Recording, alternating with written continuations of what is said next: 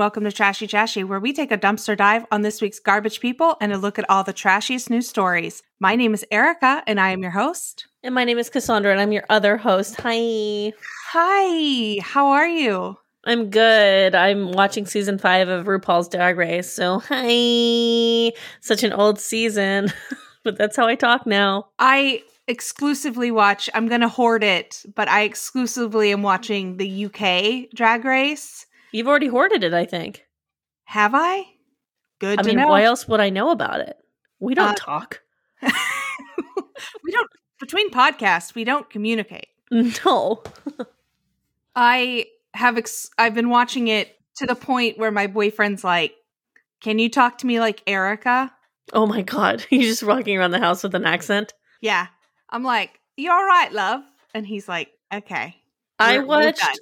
Done." I watched all of season four in like two days, and then uh, pretty much the majority of season five yesterday, all day. And I've noticed that my energy with other people is off. Like my my boyfriend came over to have dinner with me and my roommate, and like they were both like, "Hey, why are you being so short with us? Why are you being weird?" And I was like, "I don't, I don't know." And I was like, the only explanation I could think of is I've spent all day watching drag queens, so my patience is thin because their patience is always so thin, or at least it's edited Mhm. that way. So definitely only something I can do when I don't have like social engagements or any any plans whatsoever. So yesterday was perfect because I wasn't feeling well, but like um I have to I have to you know it, it feels like a drug right now because honestly like it's all I want to do. But I, I I have to chill. I totally understand. I again, I've been binging the season 1 of UK. I'm watching season 2 as it's on right now. Oh It's- It's the world I want to be immersed in. Yeah, it's just more fun to be immersed in drag culture. A quick update on our episode Critter Critter. Mm. my so for those of you who are new to the podcast cassandra played a game in high school called sex i had one in high school called critter and my roommate from new jersey had one called padiddle and they were all the same basis of the game Yeah, where you're a teenager in a car and something for us it was a out of state license plate, broken tail light, or a yellow car. Last person to hit the roof of the car and say sex had to lose a piece of clothing because you're a teenager and your hormones are fucking crazy. oh my goodness i just thought that was great that that is a universal game just the name changes If you had a game like this, please tell us what it was called because if it had a different name, we we want to know about it. Uh, We just love it. we love it why are you trash this week Okay. So I went to, if you follow me on Instagram, this is like, we already know this, but I went to a Spanish market in my neighborhood and I was going shopping for, you know, like the things I was going to make for dinner that night. And I happened to come across in one of the aisles, which I mean, like, you know, like if you've ever been to a Spanish supermarket, like sometimes these aisles are pretty chaotic. And I just saw the, a box of iced oatmeal cookies, the Little Dutch Maid brand, which I'm like, I just never have seen before in my life, but I, I'll recognize those cookies till the day I die. These are the cookies that my grandma would always have. Mhm. Well, not always, because I would eat them all, but like, I think she always had them, but she hid them from me. They're so good. So I was like, holy shit, they're the cookies. They're here. Oh my God. So I bought a pack of cookies. I ate the entire pack in one night. Oh like, my goodness This is 21 to 28 cookies. And I'm having, and I think my roommate had like two, maybe three. Mhm. I mean, I ate the whole first. It, it's like in three little sleeves. I ate the whole first sleeve before I even got home. I I was just going and going. I, I blacked out, and so they were all gone by the end of that night. And I I just I can't believe myself. I I had no breaks, no breaks with those cookies. So I'm not I'm not going to go back and buy anymore. I obviously can't be trusted. Why are you trash? Uh, in in high school, another historical trash. I was a Mm. part of a leadership council that got to plan a summer camp that I had been going to since I was in the fifth grade, and it was a huge deal for me. I got like elected. I got to be on the student advisory, like you plan the camp board, which has been a goal of mine since I found out about it. Probably in the fifth grade, you know? Like to be a leader. Loved, loved leadership. Love loved it. to be a leader. Yeah. And it was me and four boys. Ooh. And we used to play this game in Walmart where we would say penis, starting off with a whisper as people walked by us, and then eventually just shouting the name penis or the word penis the name. at the top of our lungs. yeah, it's a penis game. The penis game. It's we used uh to play this. you you never yeah, I think this is another one of those things. Like everyone like it was always penis, but it was the from what I understand the objective was start start lower Mhm. and then see who's brave enough to go the loudest. So my strategy was always to start loud yeah. because I wasn't afraid of anything. Although when someone would try to top my loud penis, I'd be like, then I'd be like, oh boy, they they they, they took it to Yeah. a fifteen. You got to pull out the showstopper. yeah, and then the game is over like so fast. So it is Yeah. it's fun to start low and then yeah, just see who can get the highest. But whenever I just hear like a random screaming penis, then I know I'm like, oh, good. The youth are at it. Uh, I just thought it was game. The classic penis game that we Yeah. would play in Walmart and haunt the aisles with our loudness. I wonder if I could we could start like a TikTok trend. Like you know how like they all like duet with each other, like Uh-huh. where it's the penis game. Oh, that's a great idea. That's fun. I bet that would take off. I I don't can you say penis on TikTok though? Why not? Cuz they have a lot of rules against like I couldn't show a a video of somebody smoking a cigarette. They took it down and I got like a strike against my account for showing a video where two people were smoking. Really? Mhm. That's weird. TikTok's weird, man. You know what else is weird? What's weird? When bears do cocaine. Oh, we should talk about our first story then. I think you'll love Okay. it. Right? According to slate.com, they're making a movie about the cocaine bear. Wait, what?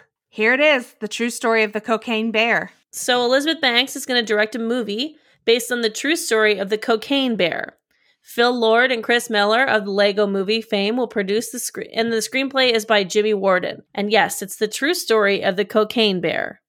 I don't know what the cocaine bear is. Do you know what the cocaine bear is? Well, I've read this article a couple times, so I do now, but I, I wasn't familiar with the cocaine bear prior to this.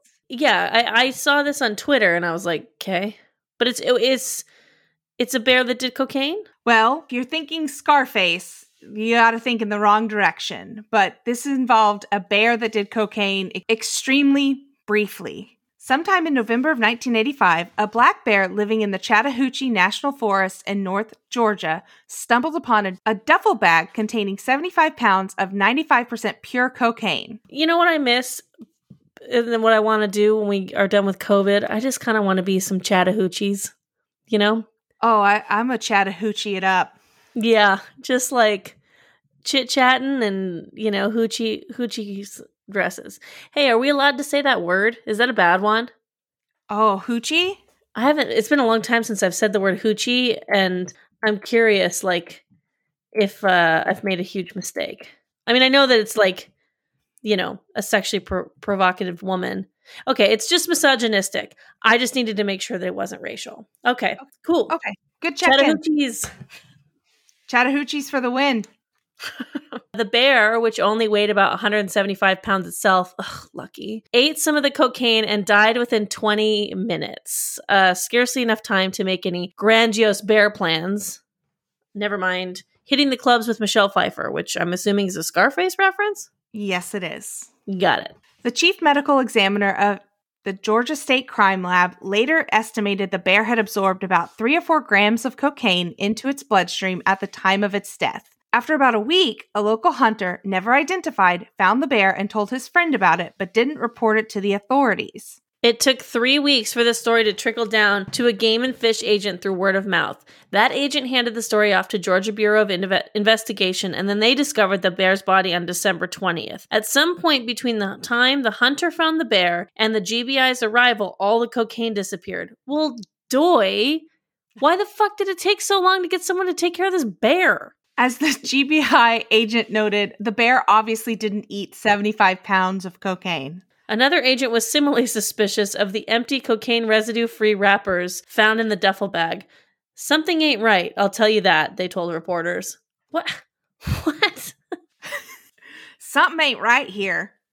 So essentially, that's that's the true story about the bear and where bears and cocaine happen. So it's Mhm. not very cinematic, but they're saying how this all this cocaine made its way into the Chattahoochee National Forest is more than enough for a plot of a movie. On the morning of September 11th, 1985, Fred M. forget. My- It's a dumb joke.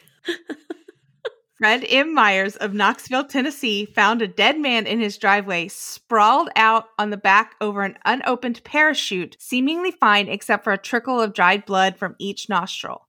Myers later remembered hearing a crash around midnight the night before. Did he fall from the sky? Well, the dead man was wearing a bulletproof vest, night vision goggles, and carried two different pistols, ammunition, a stiletto, freeze dried food, six Krugerrands, and 4,500 cash, IDs and multiple names, a membership card to the Miami Jockey Club, and several inspirational epigrams, one which read, There is only one tactical principle not subject to change. It is to inflict the maximum amount of wounds, death, and destruction on the enemy in the minimum amount of time. Okay. For What those who the are wondering, yeah, for those who are wondering, Krugerrands are it's that's a South African coin that's made of gold. Krugerrand to US dollar, whoa. A Krugerrand is worth 17 well, depending on what it weighs because it's gold, but it's worth uh, about $1700 US. Wow. So uh, yeah, so that's a good amount of money. Other than that, I don't see anything weird. I feel like all of those, um, that whole Yeah. outfit makes a lot of sense. yeah, especially the inspirational epigrams. And one Uh, stiletto. One, if you're, you know, going to be a man about town, these are all seem like something you'd have in your arsenal. Right. So the Federal Aviation Administration concluded that he had jumped from an altitude of 7,000 feet, gotten his parachute lines tangled with the duffel bags, and supplies of cocaine strapped to his waist. The same morning, the crashed plane was discovered in M- Macon County, North Carolina, and quickly matched with the key in Thornton's pocket. He'd apparently engaged the autopilot and sent the twin engine Cessna toward the Atlantic before bailing out over Knoxville, but the plane didn't clear the mountains. Jesus. This movie's going to be insane. Yeah, I don't know. Ugh. okay. A few days later, a garment bag containing clothing, a pilot's handbook, and maps of Jamaica was found floating in a pond southwest of Atlanta in Butts County. Butts County, Georgia. Then the cocaine started showing up. Later in September, game rangers found three duffel bags containing 210 pounds of cocaine hanging from a parachute caught in a tree in the Chattahoochee National Forest. Oh my god. In November, a group of timber workers found another bag with 20 with another 28 pounds. The cocaine bear made its fatal discovery that same month. At the end of December, a hunter found another 220 pounds in more in three more duffel bags. This guy had a lot of cocaine. Yeah, yeah. That's a I believe the the unit is known as a shit ton. it took authorities two years to sort out what happened, but in November 1987, federal prosecutors accused Thornton's girlfriend, Rebecca Sharp, and a man named Ruben Soto, listed as a fugitive uh, in his indictment, of conspiracy to smuggle cocaine from Colombia into East Tennessee. Man, the 80s were wild. They truly were. Sharp had allegedly been in Knoxville to pick up Thornton and an accomplice who had been on the plane. The plan was for the associates to collect the cocaine from the drop zones. It was never clear whether this was the original plan to get the cocaine to the U.S. distributors who were expecting it, or if Thornton was double crossed his business partners. Man, there were a lot of 1980s country stars who were really missing their cocaine, For sure. such as the Judds or Alabama. Kris Kristofferson, Brooks Oh and Dunn. I was really hoping that there was gonna be like one real good country star that I was gonna make a fucking like killer joke Uh-huh. about, but none of these people I know much about, and um, I can't speak to their cocaine habits. So Well, speaking of big things that live in the woods, let's get into our next story. Oh, Uncle Richard, send in another one. Bigfoot bounty balloons to 2.1 million in massive campaign to capture the creature. This is from the New York Post, too, rather than like Tulsa Today or these other ones that are all about Bigfoot. But if Bigfoot is out there, he better get out of Oklahoma. Oh, my goodness. Oklahoma not good in the news this week. Just weeks after State Representative Justin Humphrey presented a bill to capture the mythical creature, the bounty, which was originally a paltry 25,000, has ballooned to 2.1 million. Things, you know, it, this is like Bitcoin. Like, things are only worth as much as we say they're worth. Bitcoin is not a physical thing, neither is Bigfoot. So, yeah, fuck it. We don't have any proof that Bigfoot's not real. Oh man, you once we get vaccinated, both of us, and we start doing this face to face, I'm gonna smack you in the mouth.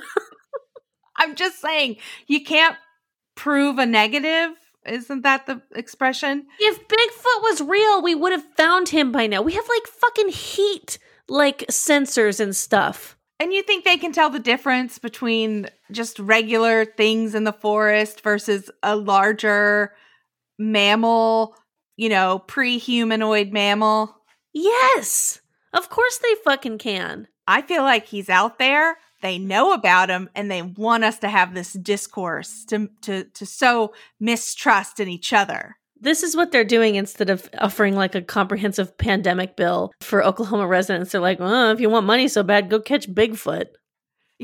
yeah, no joke. We're not going to offer you health care, extended unemployment, any of those. But you if you'd like go to go catch, catch- Bigfoot.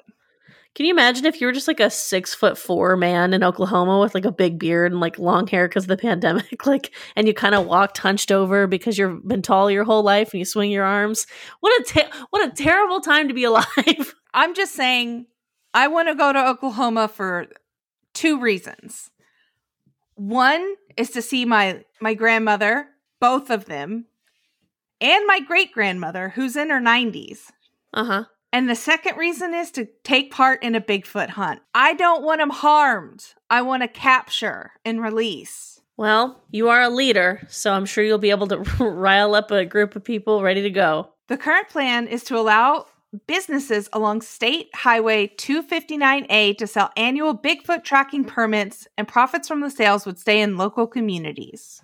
Humphrey said his ultimate goal is to draw in tourists by providing safe, affordable fun. What the fuck is this? Hey, man, we're hunting Bigfoot. You on board? Do you really, Oklahoma, do you really want random tourists coming into your town armed running through your forests? Yes, that is a recreational pastime in Oklahoma. They're going to be out there regardless of the season. It, it's either pheasant season, deer season, you know, it, bird season. Is the Bigfoot now? If if I go out there because I'm hunting pheasants and I catch a Bigfoot, but I don't have the Bigfoot permit, I only have a pheasant permit. Permit? Am I going to go to jail? Probably the state game warden's going to come down on your ass. Oh man, Now, the scientific community will be thrilled, and you. and me, because I There's a- validated. There's a show called Texas Game Wardens. It's a discovery show. I've seen one or two episodes. This show is so boring. It's literally just like, you know, like the Discovery Channel, like musics where they can make things like Drag Race does this too, where they make small moments bigger with sound and editing. So Uh-huh. they're doing this, but the entire show is just these game wardens like giving people shit about hunting permits. just like harass. It's like if you gave an LA parking uh person their own show. It's like you watch it and you're like, these people are just being dicks. there was a reality show about parking and meter maids. Really? Yes. Ugh, ban it. Ban it all. You know what else we should ban? Yeah, our next story. A hundred percent. According to thehill.com, A Missouri pastor sparked outrage following a sermon he gave that many are calling sexist and misogynistic. What? A pastor says something sexist and mi- misogynistic? That's crazy. That's, I've never heard of such a thing. We better get into the story. Okay. Pastor Stuart Allen Clark of Missouri's Malden First General Baptist Church said that in his Sunday sermon that women should look to maintain their figures and lose weight in order to keep their husband's attention. He also used a photo of former First Lady Melania Trump as an example of what women should aspire to. Now look, I'm not saying every woman can be the epic, epic trophy wife of all time like Melania Trump. I'm not saying that at all. Most women can't be trophy wives. But you know, maybe you're a participation trophy. I don't know. But all I can say is not everybody look like that, amen. Not everybody looks like that. But you don't need to look like a butch either. Excellent job. Thank you, thank you. Take me Um, to church. I don't know, I agree. I'm just kidding. Hard, hard agree. I don't know why this story's on the document. yeah, I mean, what is this, CNN? I wasn't a dig at CNN. I was trying to say that we were more serious. Fuck this guy. I mean, do you really want a trophy like wife like Melania Trump who like recoils at your touch? Truly recoils at his touch. Now, I think Like- she's awful and Yeah. a birther and is complicit, but she hates him. She hates, she probably hates him more than any of us are even capable of hating him. hmm Not a couple in love. No. Yeah, this is just kind of rude. Uh, I don't see what it has to do with the Bible. Oh, First Timothy, thou must look like a trophy wife. Oh, okay. Well, then I guess, like I said, what's the problem? oh my goodness. And now, Cassandra, What's up? that's pretty controversial. Okay. And you know what else is pretty controversial? This fake story. You think it's fake? I think so, but let's talk about it. Okay. Nutter Butter's controversial rebranding has become the buzz of social media for its new aggressive and sexual tone. This is according to secondinternet.com, which is a scary website name, in my opinion. The Peanut Butter Cookie Company has taken a no holds bar approach to Twitter, insulting competitors and threatening children with peanut allergies. You know what? I just Googled their Twitter, and this is a fake story, but I, like fucking, it. Yeah, yeah, no, I love this story, but like I looked up their Twitter immediately and I was like, no. their Twitter is fun, but so this is what this fake story says their Twitter has stated. This is at Nutter Butter. Holy shit, just tasted a fig Newton. Tastes like a dog's dick. What's How another does one? the author know what a dog's dick tastes like? I mean, that's true. Another one. Famous Amos is some racist ass blackface shit. Little Jim Crow cookies. Cancel they ass. The tweet. Again, this is a fake story, as we've just discovered, but the article reads The tweet launched an instant Twitter backlash against famous Amos cookies for their completely unsubstantiated claim that they, in fact, are little Jim Crow cookies. Alan Sigelman, CEO of Famous Amos, told reporters, We were founded in 1975 and have no association with blackface or Jim Crow segregation. Maybe they were thinking of Aunt Jemima or Uncle Ben? I assure you, we do not support racism. Yeah. So this is another thread that is, again, this is fake. At Nutter Butter, your daddy must be snacking on Chips Ahoy, but I've been nutting in your mama's mouth since we was in middle school. Gagoosh. And then Chips Ahoy responded at Nutter Butter, um, okay. Is that supposed to be like funny or something? That's disgusting. And then Nutter Butter said, at Chips Ahoy, fuck yourself, kid. You a chode stump. Slurp slurp. That's your mama. Hashtag cucks ahoy.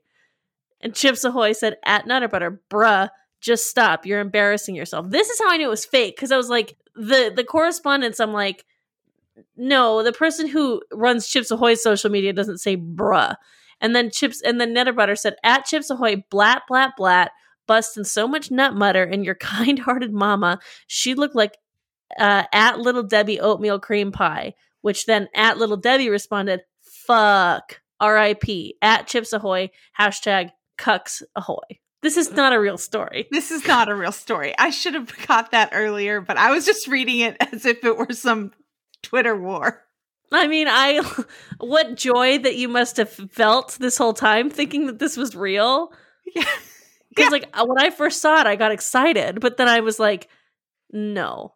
Because famously, Wendy's has the best fast food Twitter. Yes, and that's why I was like, oh, maybe this is real, but n- no, it's not real.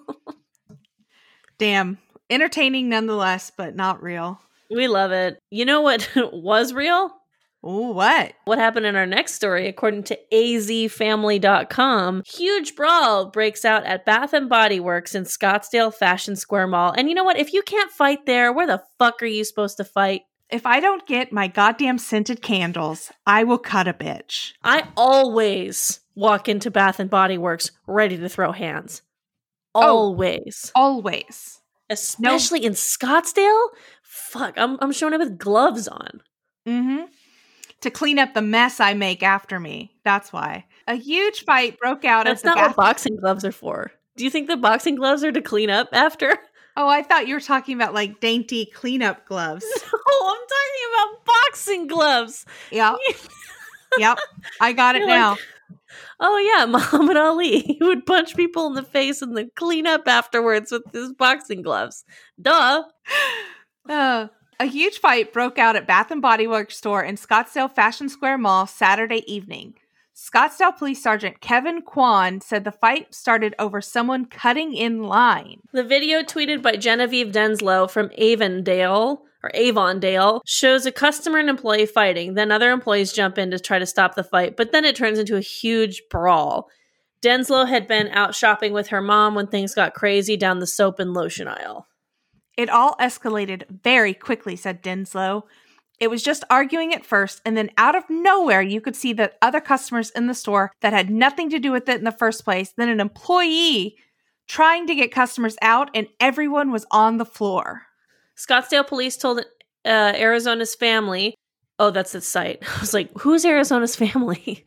The McCains? Scottsdale police told the McCains on Monday afternoon that 25 year old Brianna Johnson and 45 year old Jolyn O'Daniel were issued for assault and disorder- disorderly conduct. Both of them were allegedly involved in the checkout line fight. I heard them arguing at first and were watching that. Then I saw another guy taping it and thought, that's a pretty good idea.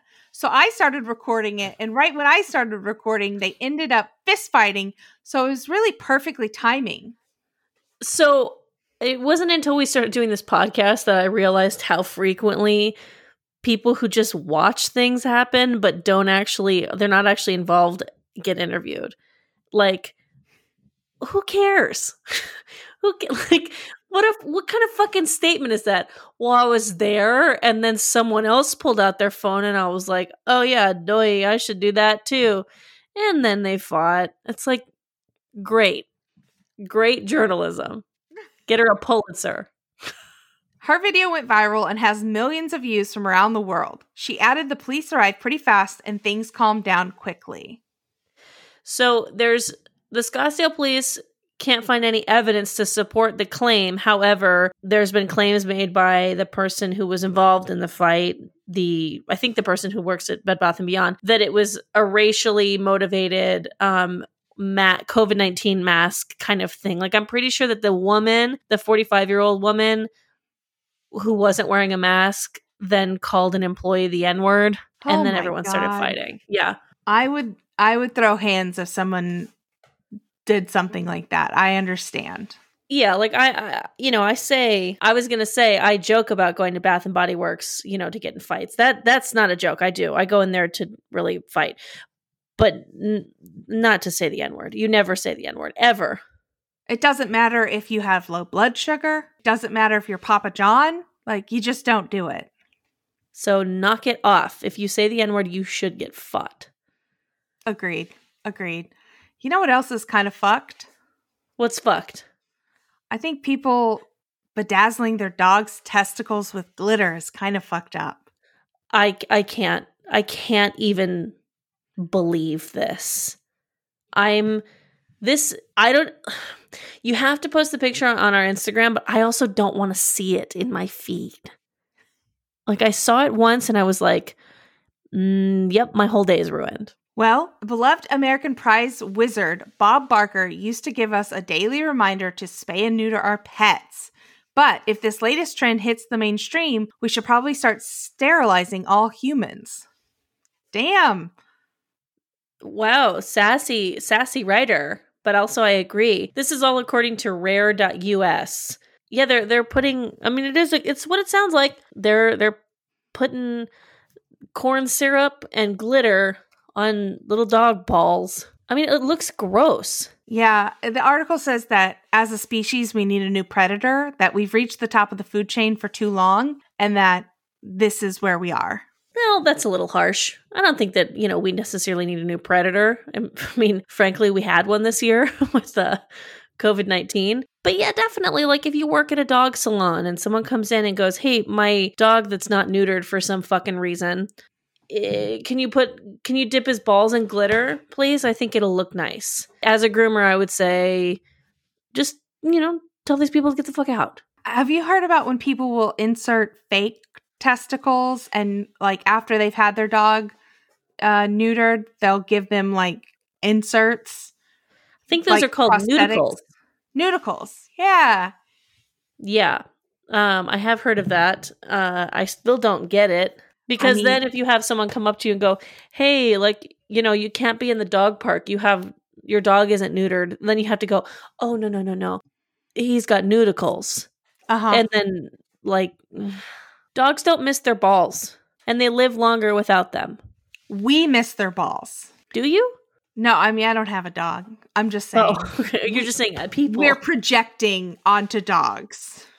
Yeah, I don't know. I, I always I always have girl dogs just because you know it's just my personal preference. But yeah, whenever you see a dog with a big old nutsack, it's uncomfortable. Agreed. I don't know why. It's just like a dog, but like a little squeeze their little balls. Ugh. Well, the trend first hit the public awareness after being shared to the Royal Paul's Pet Salon Facebook page. The North Carolina Pet Salon, however, is not the purveyor of sparkling dog balls. They posted the picture for entertainment purposes only and assured their customers that they absolutely would not be partaking in the testicular bedazzlement.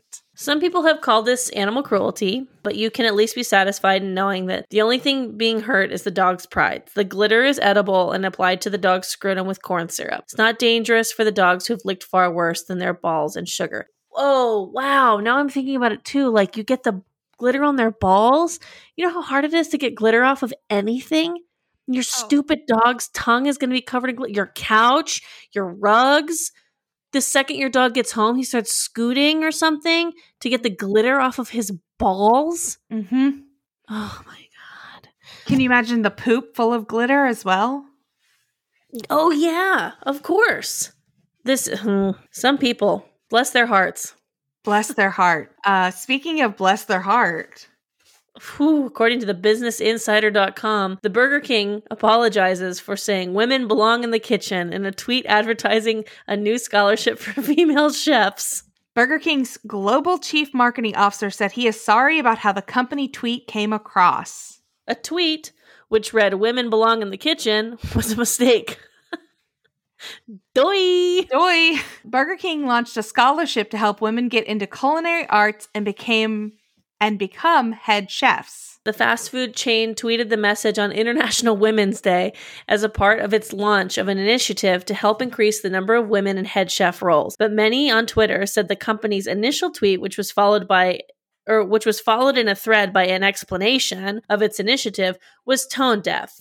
Some told the Burger King UK account to delete the tweet, and others vowed not to eat at the chain anymore. Following the backlash, the company said in an email statement to Insider that our tweet in the UK today was designed to draw attention to the fact that only a small percentage of chefs and head chefs are women. It was our mistake to not include the full explanation in our initial tweet and have adjusted the activity moving forward because we're sure that when people read the entirety of our commitment, they will share our belief in this important opportunity.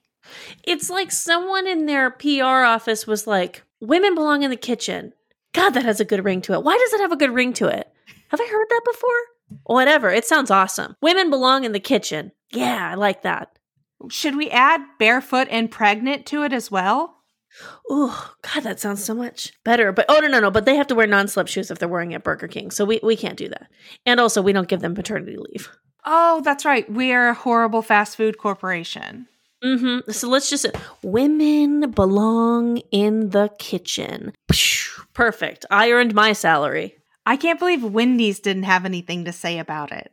I know. Wendy's Wendy's awful silent. Awful silent. Probably because they don't have a scholarship trying to help women become chefs. You know what is another dirtbag establishment?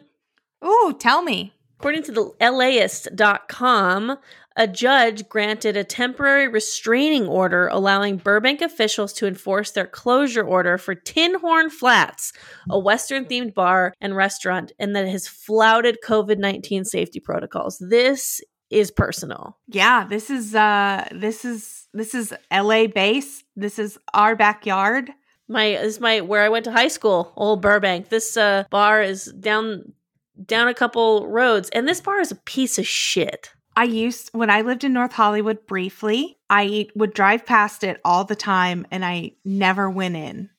Yeah, no, I never went in because it was always like it was just like weird like Burbank's not a big party town, so there was a long time where I felt like Tin Horn Flats outside of like the corporate like restaurants like islands and stuff, Tin Horn Flats was like the only bar in Burbank. Mhm. Um, they've since opened like a couple more, but like, yeah, for the longest times it was like the the only bars in Burbank were really gross. And so now Tin Horn Flats, well, okay, so in late November, when Los Angeles County temporarily banned outdoor dining at restaurants, Tin Horn Flats allegedly continued serving customers on its patio.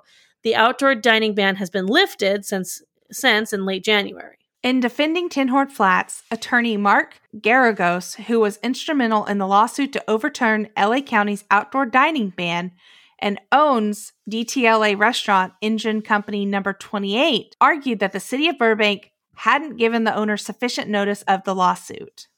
LA Superior Court Judge Mitchell L. Beckloff didn't buy that argument. Local officials have been in a slow motion standoff with the restaurant's owners, the Lepejian family, for months. In late January, the LA County of Public Health revoked the saloon's health permit. A month later, the Burbank City Council revoked its conditional use permit. Last week, the city of Burbank sued Tin Horn Flats. Each time, Tin Horn Flats remained open. So, like, there's your health permit gone. Here's your, like, they, they took their liquor license, they took everything. You're getting sued by the city and yet still open, just still working. Just still going on. And it's like, you don't have good food. No, it's it's gross there. Right now if you drive by it, there's a sign on the window that says peaceful protest site. It's American flag and it says peaceful protest site. So they're basically claiming that what they're doing by continuing to stay open, I think that they allow indoor dining there too without a mask. Is uh they they're calling it a protest. Tin Horn Flats hasn't commented on the ruling, but they did launch a crowdfunding campaign to help with the legal fees, and they've raised, as the time of this writing of the article, more than five thousand of the thirty thousand dollar goal. Who is who is like so hard up for Tin Horn Flats? I mean, look. First of all, go to if you go to Tin Horn Flats' Instagram, it is garbage. But there is a sig- small but significant population of Burbank that is, you know, like if you ever see footage online of like, oh, there's a Trump parade in LA, where would that be? You're looking at either Beverly Hills, Pasadena, or the B Boogie herself, Burbank. Like, it's every time I go to Burbank, it's one of those places where I'm like, the energy here is uh, mixed.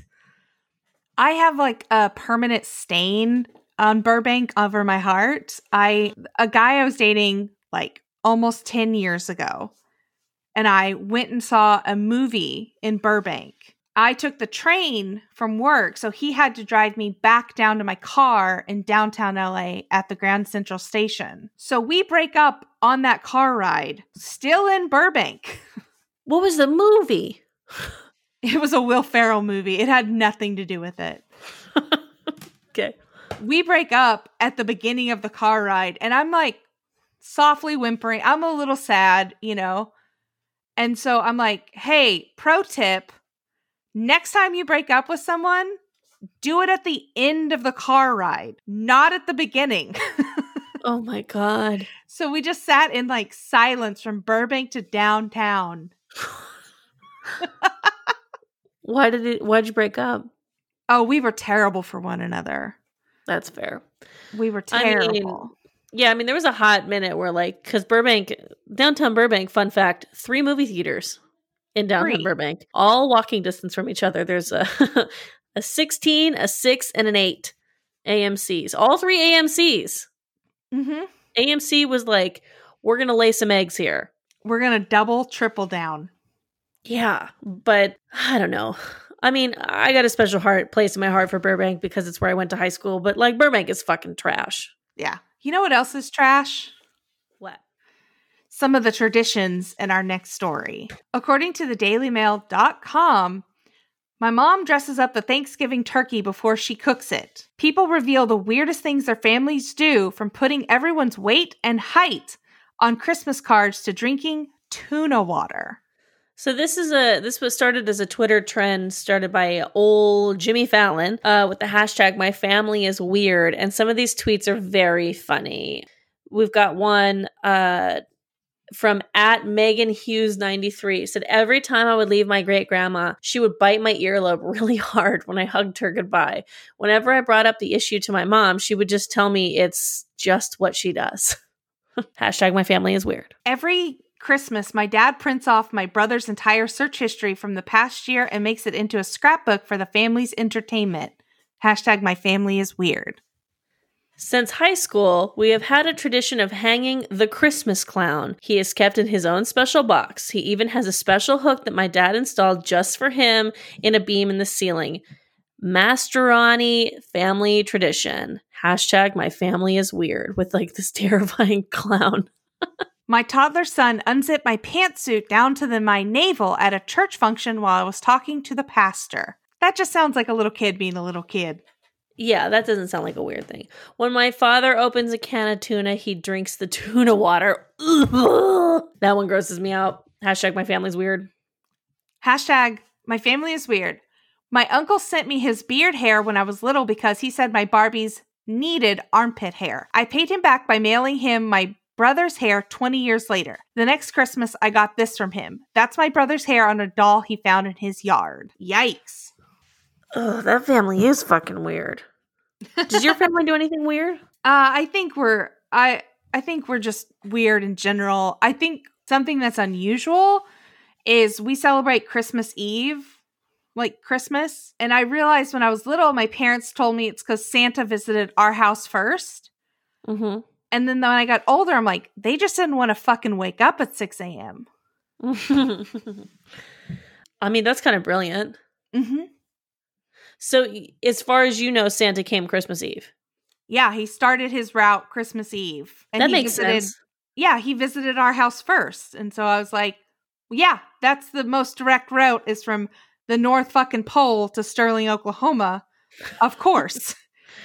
Uh, we always did Christmas Eve also, but I think Chris, well, because Christmas Eve, a lot for Hispanic cultures is definitely like that's the big one. So it was always Christmas Eve, and then the night, then the next night or next day morning, everyone kind of did their own individual things. But Christmas Eve was a huge family party, and we would there's like a Santa suit that is just owned by someone in the family, and every year someone has to dress up like Santa and like come and hand out presents. And like when I think back on it, first of all, I played Santa one year because I just wanted to um when I was older. But uh when I was a kid, it was kind of it was always like, you know, if anyone brought like a new boyfriend or something, they would be forced to be Santa. So there's been a, probably a lot of Santas in my childhood that I never have seen again. Um Uh-huh. and then there was also like this weird like sexual connotation that always got attached to it because it would be like, you know, like if like one of the uncles was like being Santa, they'd be like, "Oh, get like someone get your wife over there to be your helper," and then it would always be like, "Oh, someone kissed Santa," and then it was like always like weird if it was one of like my cousin's parents being like, "Oh, my mom just kissed Santa Claus," like it was it, it was a strange it's a strange tradition. I don't know if it still happens. There are a lot more kids now in my family again. I, I just don't go to Colorado very often for Christmas because it's Mhm. expensive to travel. But like that was always like, yeah. And, th- and this Santa suit is not good quality. It, it- Right. I, I don't know who it's for, but like the adults were always so shitty wasted by the time it would happen. I kind of dig it though. Like I kind of like want to when when I have kids and around more people with kids, like I kind of want to loop that back around. Yeah, that's a great tradition. I think At it's hol- fun. At holidays, we always take a photo with the significant others of the family and then one without, just in case they break up. Smart. Yeah. What a what a bummer if like only one has a breakup, but then the others survive. Yeah. yeah. I've had many a okay, now one without the boyfriend. this is the last thing I'll say is that my my boyfriend's family has a a, a, a portrait painted of their family, like Schitt's Creek level, like painted portrait of their family. It doesn't look like the one in Schitt's Creek where they're all like sitting on a couch together, but like they're all like around a fountain, and so like the front of it is like his his mom and dad with a dog or no no no it's sorry it's just his mom and dad. And then to the left of the fountain is one of his sisters and her husband. They're like 20 years apart his sisters and him. And then on the back is a second sister posing with a plant. And then on the right side is him as a kid with a with their dog their family dog. I later found out that it used to be in the back his other sister with her husband but then they got divorced so they paid the artist to go back and turn the husband into a bird of paradise I this portrait is the best iconic. yeah it's it's the weirdest like most it's just such a weird move to be Mhm. like get out paint and paintbrushes and paint my fucking family i love it it's my favorite thing You know what my favorite thing is? what Hooters Airlines. this is a historical trash Yeah, this is uh this is from a recent story about the airline that was launched in 2003. from the businessinsider.com The rise and fall of Hooters Airline. The company cited a number of reasons for the airline's failure, including a $40 million loss. In the short time that Hooters Air existed, it made a major economic impact on one city in particular, Myrtle Beach, South Carolina. We talked to a former Hooters Air employee who told us what it was really like to work for the airline. Ran for three years and was shut down three years later. So, Hooters Air puts the fun back into flying. Hooters Girl on every flight. All leather seats with extra legroom. Call 888 Fly Hoot. You know, my nickname in high school was Hooter Oh, why, Erica? because I had huge knockers Mm. and I hated it. they opened a Hooters in Burbank, and like there was some girls like who I went to high school with. They're like, "Oh, we should should we go be hostesses at the Hooters in Burbank because they would hire teenagers to do that." And I uh, decided against it ultimately because I didn't want to run into people I knew. That's but I was like, I'll go work at the Hooters in Hollywood as a host. Yeah, nobody will know you in Hollywood. Yeah, it's pretty creepy if you think about it. If you think about all of Hooters in general, it's pretty creepy. I mean, I support their right to to to work there, but the chain has had what numerous lawsuits against men not being allowed to to become Hooters employees. Is that the biggest problem? I there's some sexual dynamics going on in there that are kind of weird, like not hiring males to be Hooters employees. Well, but the whole sense of it, it, the fucking restaurant's not about owls, Erica. It's about big old titties. It was the first restaurant chain. Uh, you know what my favorite restaurant chain is? What? Twin Peaks.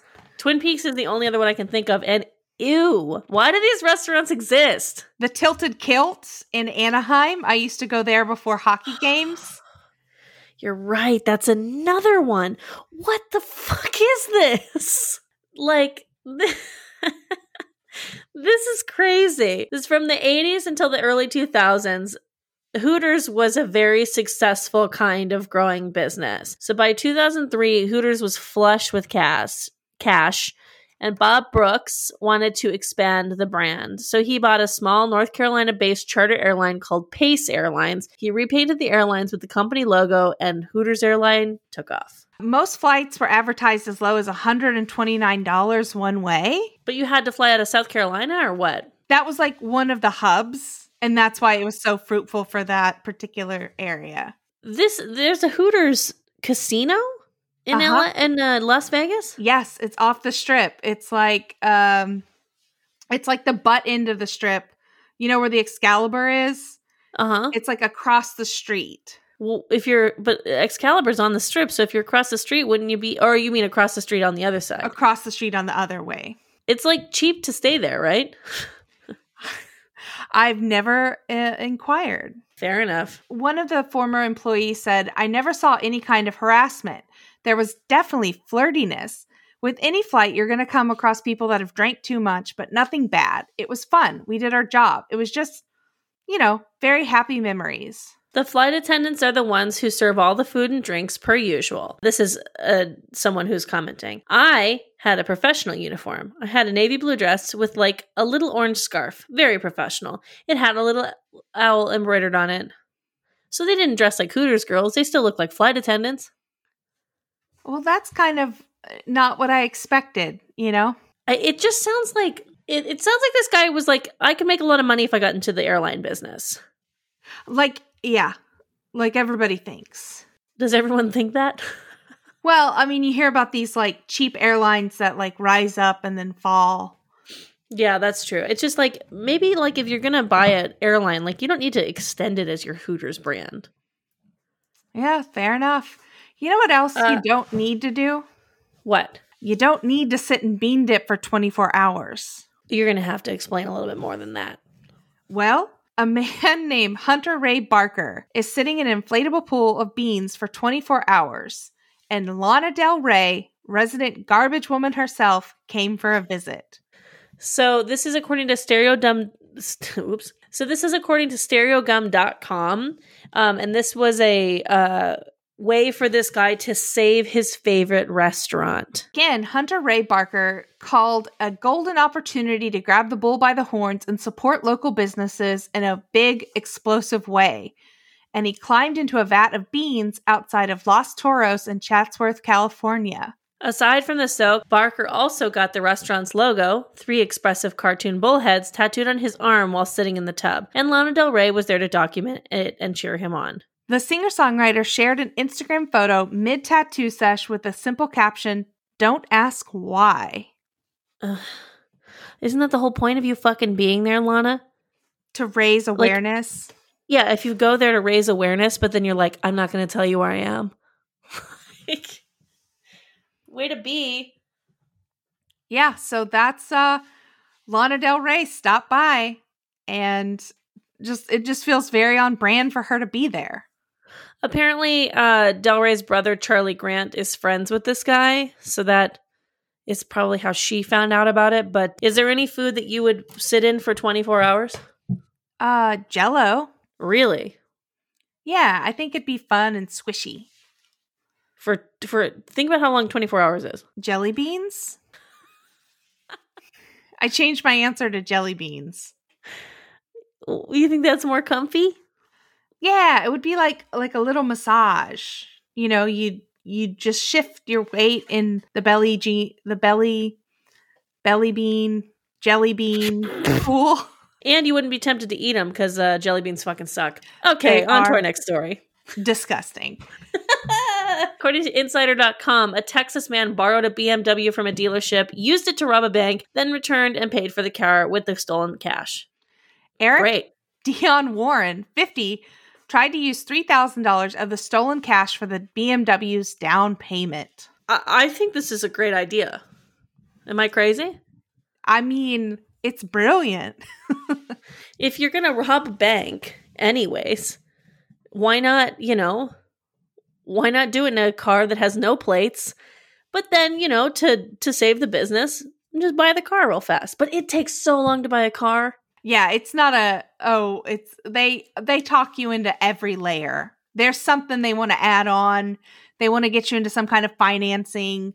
You Yeah. think it could be I mean it's an hour tops, but they drag it out to be at least 4 hours. Now, are you interested in getting gap insurance? Yeah, whatever, whatever. I gotta go.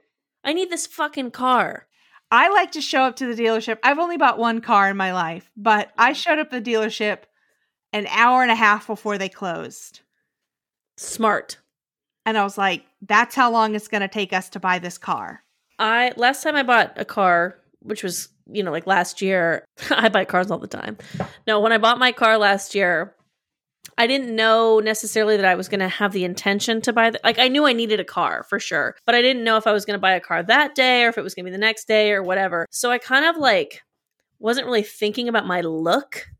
And I realized as I went from dealership to dealership, you know, looking at new cars, that I wasn't being taken very seriously until I, you know, got to the Kia dealership, which is where I was taken seriously and I bought a car. But then I thought about it and like, this isn't my normal style, but I was wearing overalls, a ye- little yellow flowery t shirt.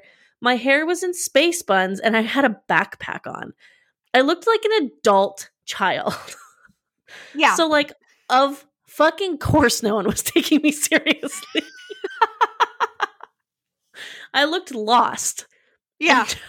Can we help you? Are you here to sell Girl Scout cookies? Yeah, I was like, I, I didn't dawn on me until I was like running back to my car to grab my license before I took on like the went on the test drive, and then I was like, I look fucking stupid right now.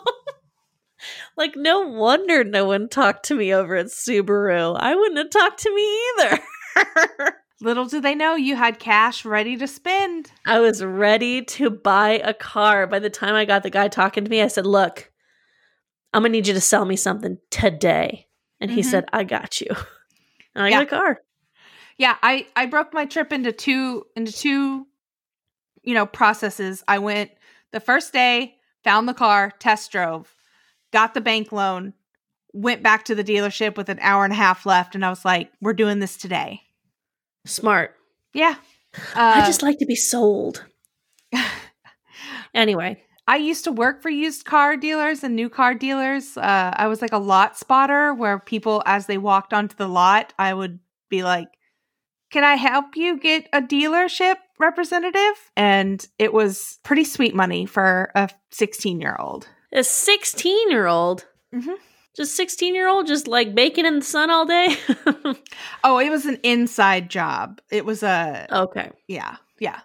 Uh, speaking of inside job, the dealership employee received a call about the robbery that matched the getaway vehicle to the car. Warren pleaded guilty to bank robbery and was sentenced to 20 years in federal prison on Tuesday.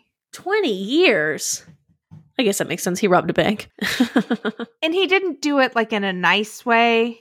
He wrote a note to the teller that read, This is a fucking robbery. Play with me and die. I want 10,000 in 50 and $100 bills now.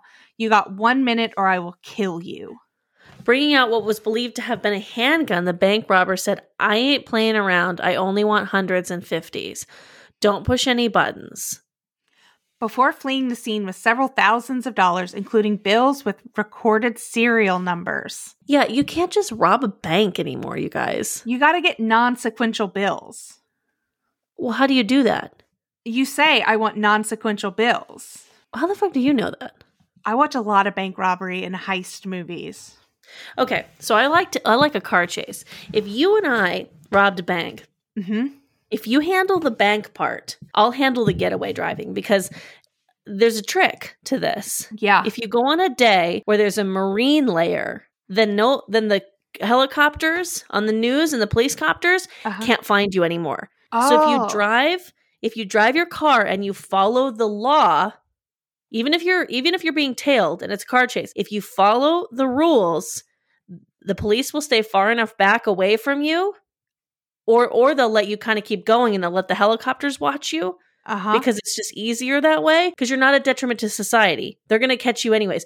But if you start going towards the ocean and you get in that marine layer, you lost. you lost. They'll never find you. Yeah, welcome to Trashy Trashy, where we tell you how to commit crimes. That was for educational purposes and entertainment only. Only. Not educational, only entertainment purposes. Uh, Only. When the purchase was being finished, an employee received a call about the nearby bank robbery and realized that the description of the getaway vehicle matched the car that Warren was about to buy. He was arrested with $5,086 in cash, and the police recovered a pellet gun that resembled a handgun. His fingerprints and DNA were found on the demand note given to the bank teller. He pled guilty to robbery in August 2020 and was sentenced to 20 years in federal prison, the statutory maximum on Tuesday.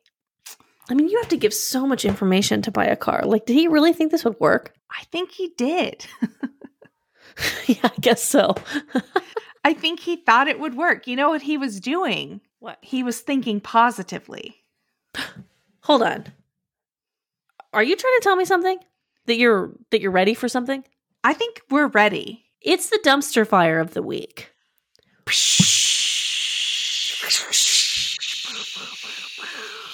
Stay positive. Toxic positivity is a thing and it's a big problem during the pandemic.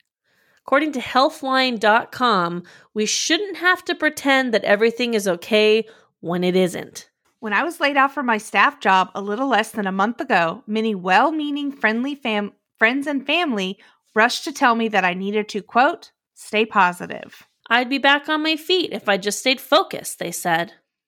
Plus, they reminded me it could be much worse. At least I was getting severance, and at least my husband was still employed, and at least I still had my good health.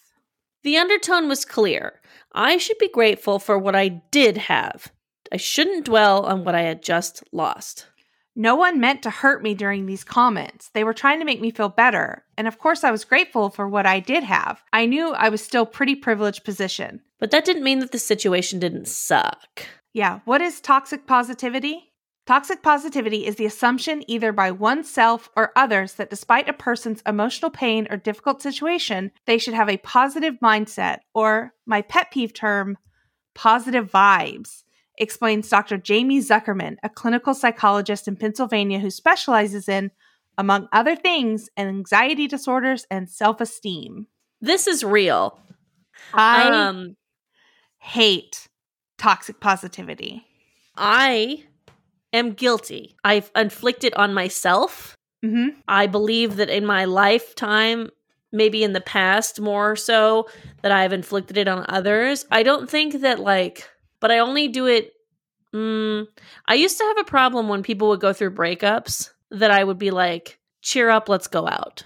Hmm And now I see that that was based in my own selfishness, especially now as I get, you know, I'm more mature and I have been through breakups of my own. And I know that it is not as simple as cheer up and uh, let's go out. So I've definitely been guilty, at least in that scenario. And uh, I do this to myself all the time.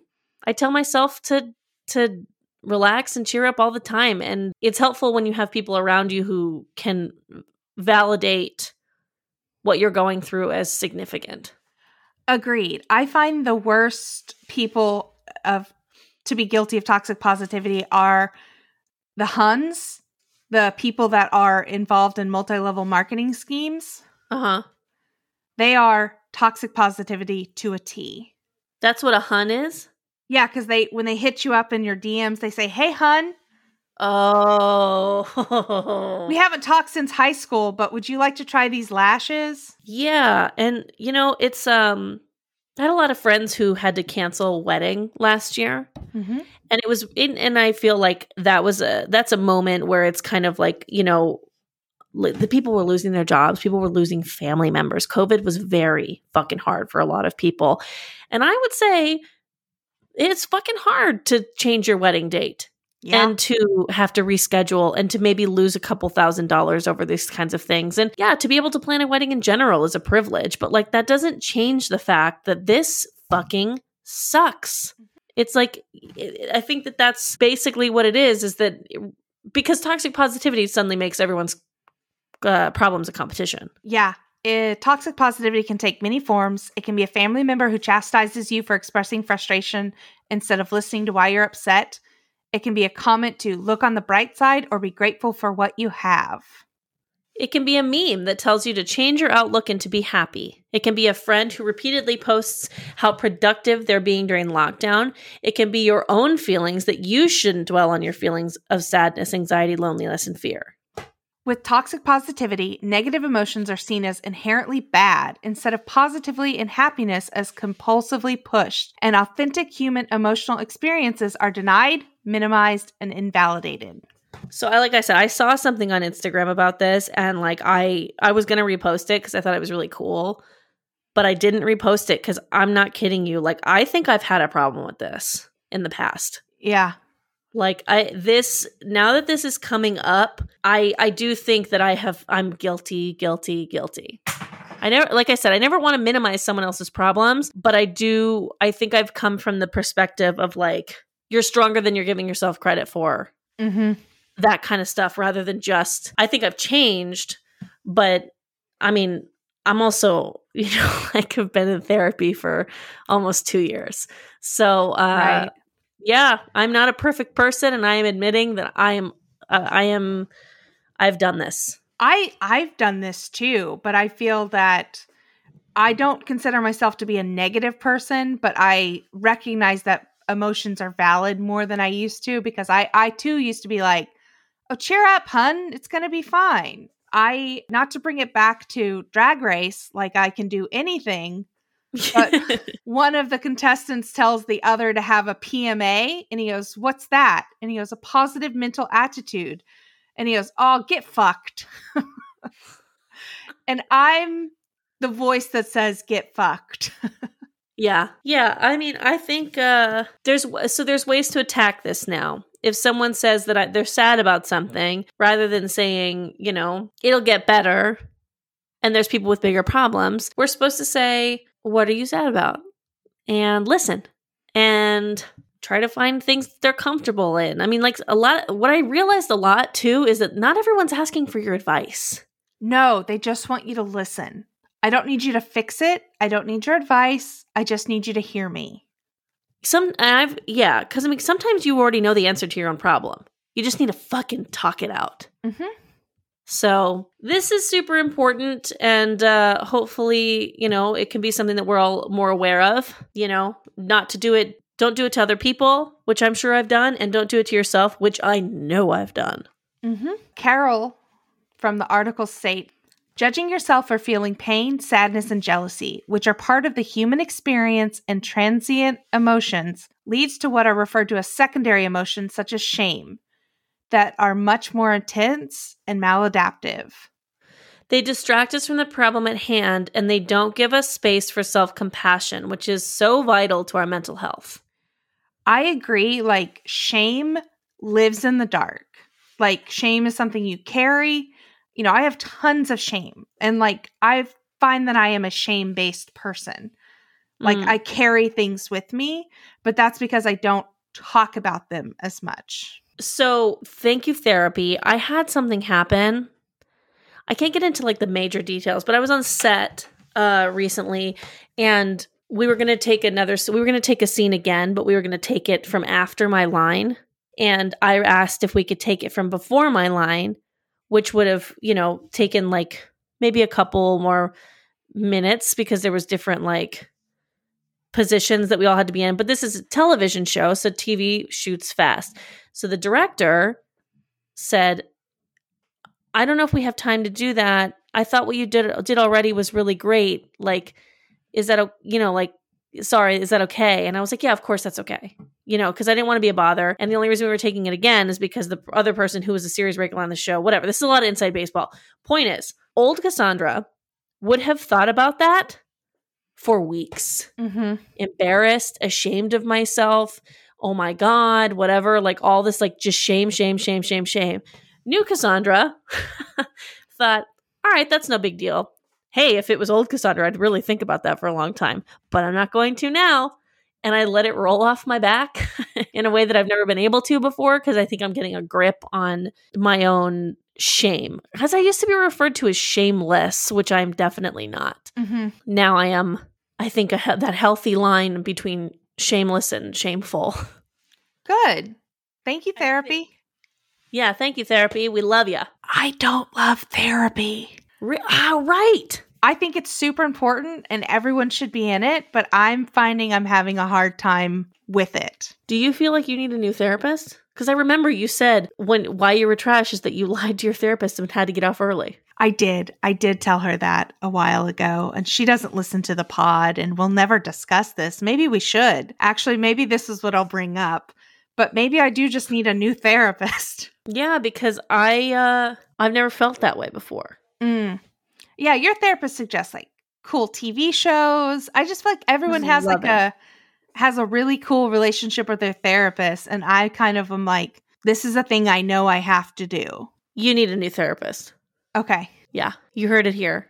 All right. I will start the journey of transferring to a new therapist. Hey, what are you hoarding this week? I am hoarding a Netflix show called Murder Amongst the Mormons. Ooh. And it is Okay. juicy. I almost turned it on the other day. Get into true crime. That's so hard for me because it's scary. I know, I know. But it's it's uh it's done really well. They've Netflix has put out some some stinkers recently in the true crime area, Uh huh. but this one I think is done very well. How many episodes is it? I I'm just on episode 1, but I really enjoy it. It Okay, if this is another one where you come back and take it back, I promise I won't take this one back. I've heard it be recommended by other people as well. Okay, okay, I believe you then. What are you hoarding? I am hoarding another Netflix show that is pure bona fide dumpster trash.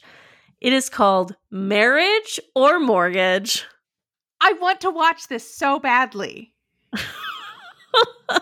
Marriage or Mortgage is a Netflix television show where they take young couples or not uh, just couples in general. I guess the one I watched yesterday, they weren't that young. They take couples in love and engaged and make them choose with the little money that they have between a wedding or a new house.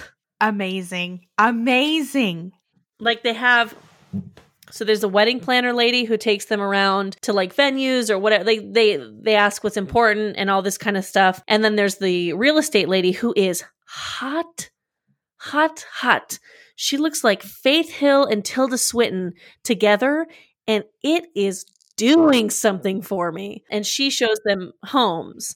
And this is this show it- there's it's so flawed and i know that it's flawed i'm going to watch every single episode and then i'm going to pour over internet articles about why it's so fucked up. Like this is just mm, mm, mm, trash. But i feel like it was made for me because i love house hunters. I love judging people and their choices. I love those wedding shows. Say yes to the dress. I have opinions. Like oh this is just trash tv at its finest. And these women they listen to the personal stories that the people tell like oh you know well, we really want to have a wedding, you know, um, whatever, whatever, a Graceland wedding, blah, blah, blah. But we're in between that and a house because, you know, he has a daughter from a previous marriage and I really want to adopt a, do- a adopt a son because my father was adopted. This is all in it. And then cut to they're looking at the house that the real estate agent knows is the best one. Why don't you go check out the third bedroom?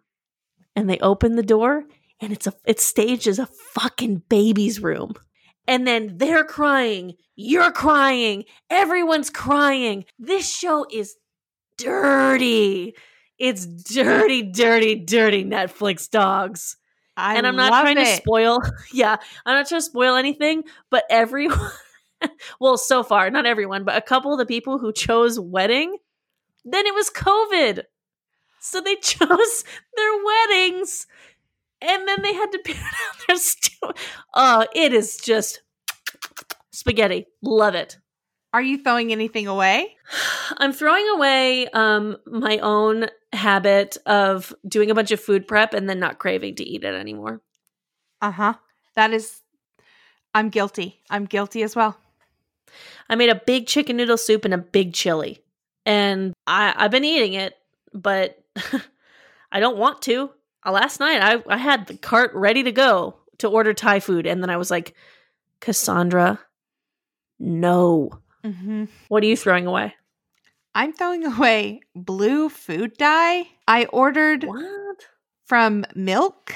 I ordered a blue velvet piece of cake, which is essentially red velvet but with blueberry flavoring.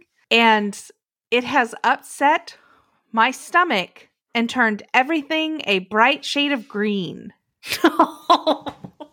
And oh, it is- no! Disgusting. Oh my god.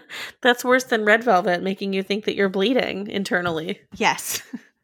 so I'm, oh my I'm god. throwing away blue dye. I mean, that's got to turn your teeth blue. That's got to be a mess no matter what. Oh, I was scrubbing with whitening toothpaste all night. Was it good? Oh, it's delicious. Oh no. Okay. Where do the people find you, Erica? At iconic Erica Curry on Instagram and at Gilly Gal on Twitter. Where can they find you? You can find me at Cass Cardenas on Twitter and Instagram. You can also find me every Tuesday night on the Nooner podcast on the Smodcast Radio Network. And on, I believe, March 22nd on the CW. This is, is episode 10, season 3, episode 10 of All American. Find me on the old TV screen on the CW. And then lastly, mark your calendars for a couple weeks from now. You'll be able to find Erica and me on the Whack Brackets podcast. Hell yeah. Mike from Whack Brackets had us on and we recorded some super fun episodes, so check them out. Yeah, follow them on Instagram. Uh, they're very good at, or he's very good at social media, so um, they'll you'll know Mhm. when our episode's going up. But I figure we start plugging it now. Hell yeah. But check out Whack Brackets. It's a super fun podcast. Yes, yes, super super fun. And you can find this podcast at Trashy Trashy Pod on Instagram and on Twitter or at www.trashytrashypodcast.com. Ugh, we love it. Such a good little website. Beautiful. And while we did not get a hundred reviews in the month of February, we want to appreciate each and every one of you that did take the time. And mm-hmm. we are still looking to break that 100 mark. So if you like this podcast, tell a friend, tell the write the review that says, "Hey, I like this podcast." It can be that simple. It takes an additional 15 seconds to give us 5 stars and say, "Hey, I like these garbage pails." Thank you, and we love you for it. And we love you. Uh, hey Cass, What's going on, girl? stay garbage. You stay garbage, my friend. Oh, I will. Bye-bye. Bye.